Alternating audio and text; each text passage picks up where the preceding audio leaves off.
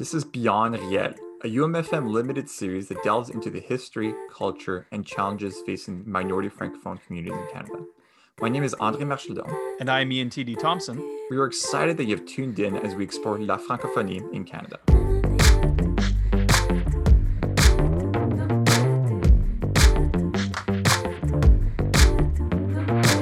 This series is sponsored by La Société de la Francophonie Manitobaine, the advocate for the Franco-Manitoban community. This project is also supported by a Taking It Global grant with support from the Canada Service Corps and the Government of Canada. Francophone communities in Canada are diverse, but there's one aspect that they all share a lively local culture. For the Francophone community in Manitoba, its cultural events such as the Festival du Voyageur unites the community even in the coldest weeks of the year. On today's episode, we will explore the cultural events and organizations in Manitoba and across Canada that bring together Francophones to perform, sing, and socialize. Talk about these ideas today is Gabriel Tougas. I just wanted to say thank you so much for having me. This is uh, already an absolute blast, and I'm really psyched about this project and honored to be a part of it. So, Gabriel Tougas is a filmmaker and television director who was born and raised in Winnipeg. At only 19, he started working for La Production Rivard, where he directed over 50 hours of programming. In 2013, Gabriel co wrote and directed the movie Idiot a feature length French film produced in Manitoba. Gabriel continues to write and direct documentary series for national broadcast, and favorite themes of his include environmentalism and youth engagement. On today's episode, we uncovered the wide range of French cultural events taking place in Manitoba and in Canada. It's clear that what brings together the Francophone communities is a common language and a lively culture. There's French theater, music, improv, and national French youth parliaments that unite the local Francophone communities and also different ones across the country. So, for this episode, uh, Gabriel, we want to discuss what brings together Francophone communities such as the one in Manitoba. And for this episode, we have two parts to it. So, for the first one, we want to talk with you, Gabriel, about cultural activities and events in Manitoba that you've either participated in or know about. And in the second part, we want to talk about some of the original content that you've produced as a director and filmmaker. So, Gabriel, growing up as a francophone in Manitoba, what were some of the cultural events that you attended and participated in? Yeah, I, that's a it's an interesting question. I feel like in the Franco-Manitoban community, um, we have a very strong and diverse uh, cultural scene. Diverse more in terms of like the kinds of events happening um, and the kinds of artistic disciplines or cultural events that are happening. I'm very thankful for that because a lot of Francophone minorities across Canada don't have such a richness of cultural uh, events. And that can be traced partly to the fact that St. Boniface truly is a hub for the Francophone community, and that due to Manitoba's geography, there's a huge concentration of population that you know resides a couple hundred kilometers from the American border, and therefore Saint B can really be like a hub for for all the spokes of La Francophonie that that extend from Winnipeg outward into all the the, the communities, all the rural communities that have upheld uh, the francophone culture over a century. That being said, I say I'd say that the first cultural touchstone is for most Franco-Manitobans is the Festival du Voyageur because it's as much a cultural and artistic party like uh, like a just a good old fashioned you know music and culture festival as it is a celebration of who we are of of indigenous métis francophone heritage and kind of like a big community gathering. Like a lot of people call it the franco-manitoban christmas and rightly so. You know it's like a full 10 days of fully celebrating what it is to be francophone and also what it is to be manitoban in winter. And i could find a lot of cultural products that responded to me the only other thing that i'm going to be that I'm, that I'm going to say about that in terms of tv and film pretty much all of my cultural touchstones were anglo and mostly american you know uh, Sesame Street, Mr. Rogers, Thomas the Tank Engine, you know, all the classics of the of being an, an, early 90s kid, moving on to like whatever was on YTV, Treehouse and then YTV or whatever. That was a kind of a cultural gap that was filled by Quebecois TV for some. Um, but because it was it wasn't an accent or it wasn't a culture in which I recognized myself, it was a lot easier for me as a kid uh, to get into Anglo-American TV because I grew up with both both languages and the North American kind of general Anglo dialect was something that I understood better than the Quebecois French.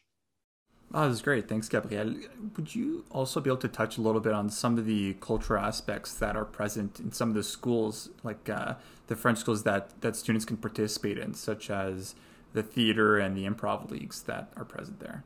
It's a very delicate balance because, in a minority context, the opportunities for kids and young people to genuinely live out their culture, feel their culture, express their culture in ways that are meaningful and fun to them can be few and far between.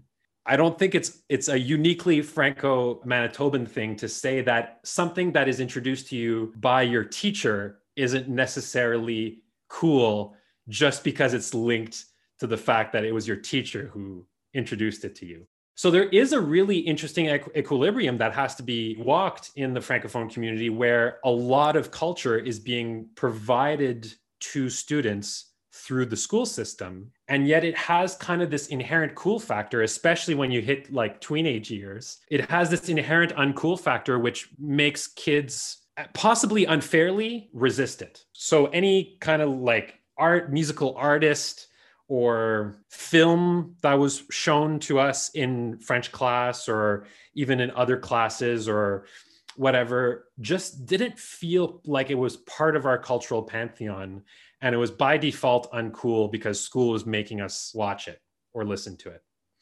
The two exceptions to that rule, though, were exactly what you said, Andre. Uh, for me, at least, what that was uh, high school improv and high school theater. So I was I was an artsy kid those who played sports, you know, could play sports in French, but it was always against English language teams. So there was less of a fully French language atmosphere. But if you were an arts kid, boy, were you catered to because I think the arts also more plainly vehicles language than sports do.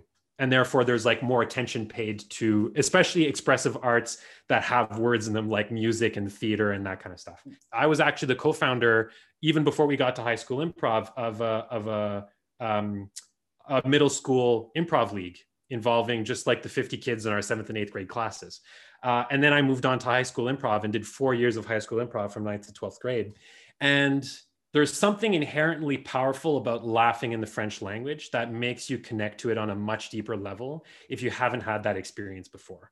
Thankfully, I had had those experiences before, and you almost forget that you're speaking the language of most that is mostly linked to like academics in school by laughing and creating spontaneously in French. And a lot of teachers have said in retrospect that it's that French improv and French theater are the only two moments where they don't have to remind kids to speak French you know, because that was also a huge part of going to school in French was like being reminded frequently, oh, parlez français, speak French, because English is so much cooler and so much more predominant in society, right? But yeah, I would say that French improv and French theater, I in French theater, I, I wasn't a performer. I was already behind the scenes at that point, which is maybe like a little bit of a prelude to me becoming a director. But we were just given so many f- freaking cool opportunities in both of those programs because there were fewer students.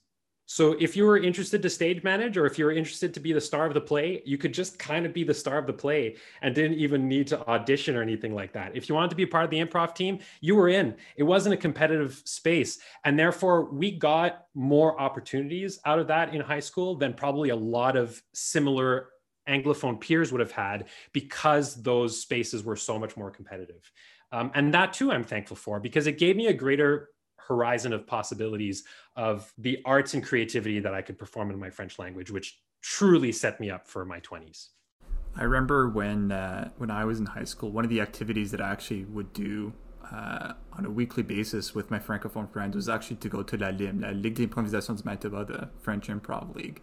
And it was just really cool. Like I never participated in that. I was not someone who was very good at improv, but just having that there like even for the folks that are like me that are not artistically inclined we're able to go there and really have this this weekly event to like bond over something that's produced in french and i thought that was so important to to have that because you don't want to just have a community that's uh, that has like the only thing they have in common is just a common language like having that common culture together i think was really important as well to to kind of create that group of friends as well and the neat thing about improv is that there's a My my friend Joël Dubois mentioned this to me once. In fact, he also said it in in one of my films.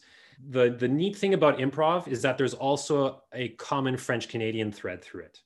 That many different French Canadian and Acadian cultures have historically embraced improv as a characteristically French Canadian creative and social art form. And so that too creates this sense of pan Canadianness and feeling like you're part of a wider community of tens of thousands, hundreds of thousands, if not millions of francophones across Canada around the world is a huge stepping stone for a lot of young francos who finally learn to embrace that part of their identity and language because they have a greater sense of belonging than just kind of like their little small town. You briefly mentioned in, in your last answer how like other communities across Canada had like this similar thread as well, where like the improv kind of brought them together. Could you talk a little bit about like if there had been any events or activities that you attended where you kind of were able to see that like this similar theme that we have in, in Manitoba in the Francophone community in Manitoba where culture brings us together is the same thing for a lot of other Francophone communities across Canada as well we often criticize amongst the Franco communities, we often criticize other Franco communities, other larger Franco communities for not even knowing that we exist. That being said, if you had asked me, I would have said, yeah, I'm sure that there's Francos elsewhere in Western Canada. I hadn't really internalized that notion. And I actually came to that quite a bit later than a lot of my super Franco gung ho peers. Like I was a super young gung ho Franco who was part of like all kinds of different Franco stuff, and and and I had kind of my identity moment a lot earlier than than most do. But I still didn't partake in some of the events that were available to us, like for example, Les Jeux de la Francophonie Canadienne, which are a pan Canadian Franco games for young people, for young high schoolers that happen every three years at a, in a different city across Canada. It's almost exactly like the Canada Games, except Franco minority edition with with the, representation from Quebec as well.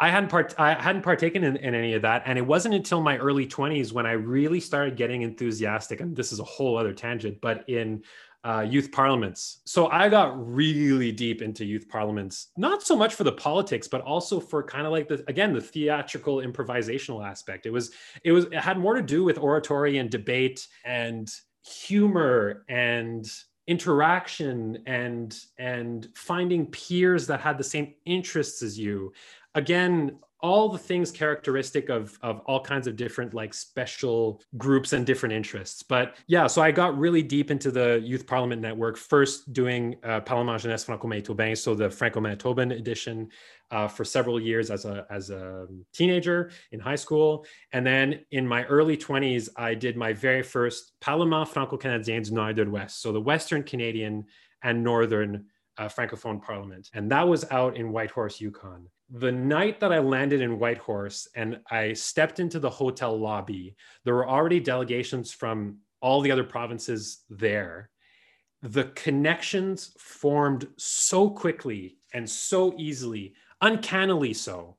And I discovered a whole other level of people who were on my wavelength. And I met des Franco-Colombiens from British Columbia, uh, des Franco-Albertains from Alberta, des Fransaskois from Saskatchewan, um, Francophones who were born and raised and lived in the territories.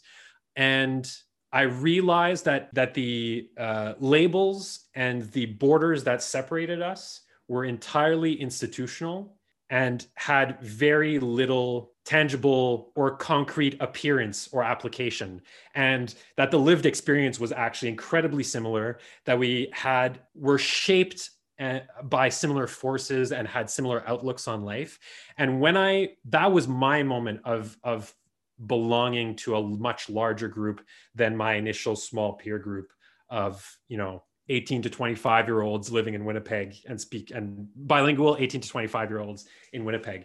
Ever since I've identified as a Franco Western Canadian first, even before being calling myself a Franco Manitoban, because the differences are so small. And I've always wanted to pay more attention to that. Those events gave me a, such a better sense of the breadth and scope of the francophone experience across Canada, and I felt not that I felt particularly alone because I grew up very privileged in a very populous Winnipeg with a very diverse and and and effervescent Franco community, but I felt even less. I felt like there was even more to explore, and that fully launched me into my 20s and still some of my best friends I have met through those events. Uh, this, this, this is awesome, uh, Gabriel. I'm just going to jump in here. I guess kind of tied to that idea, you know, that's just one example of kind of French Youth Parliament. Like, what other sort of events or or traits with those events would you like to see, like for other like Franco Manitobans or from those across the community to experience what you experienced there uh, with French Youth, Parliament? What sort of factors or other events would you like to see? all kinds I, i'd love to see all kinds of events of events that i would never take part part in i feel like so many of the events are geared toward people like me with my interests in arts culture the the spoken word in the sense of debate and oratory and and that kind of thing. And i feel like there are there is an insufficient diversity of activities catering toward people who don't have my set of interests or background. All the francophone every single um, jurisdiction like province and territory has its own francophone youth council some of them are organized in different ways, but all of them are led by a council of young people, generally between 16 and 25. In Manitoba, I think it's 14 to 25. The slogan for those youth provincial councils has always been par et pour les jeunes, by young people for young people. That's been really important because it's it's allowed those organizations to be connected to the pulse of what would interest those young people most. The problem is when you have a certain type of person and I'm not just talking about race and privilege factors that go into it, but also like a certain set of interests. When you have a lot of that kind of person getting elected to a council, they might be less responsive to other people's interests or needs, or n- might not even have like the skill set or the awareness to reach out to other types of people. Again, it's not a huge criticism. I'm a little bit skeptical as to like how many other people are out there looking for this kind of event, but it is something to, to consider because I feel like a lot of people who don't respond to the kind of nerdy, high achieving, arts and culture focused, already Franco convinced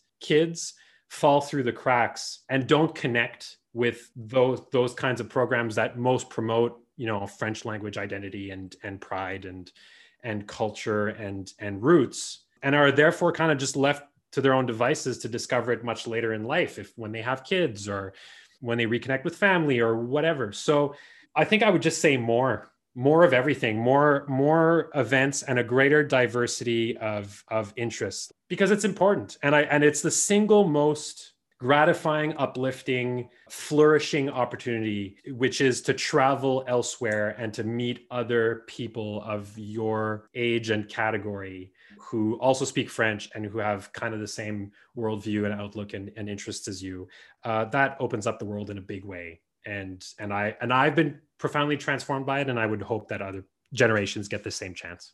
Perfect. So I think now is a, a good time to actually move on to like the second part of this episode, which is going to be kind of talking about the specific content that you've produced, uh, Gabriel.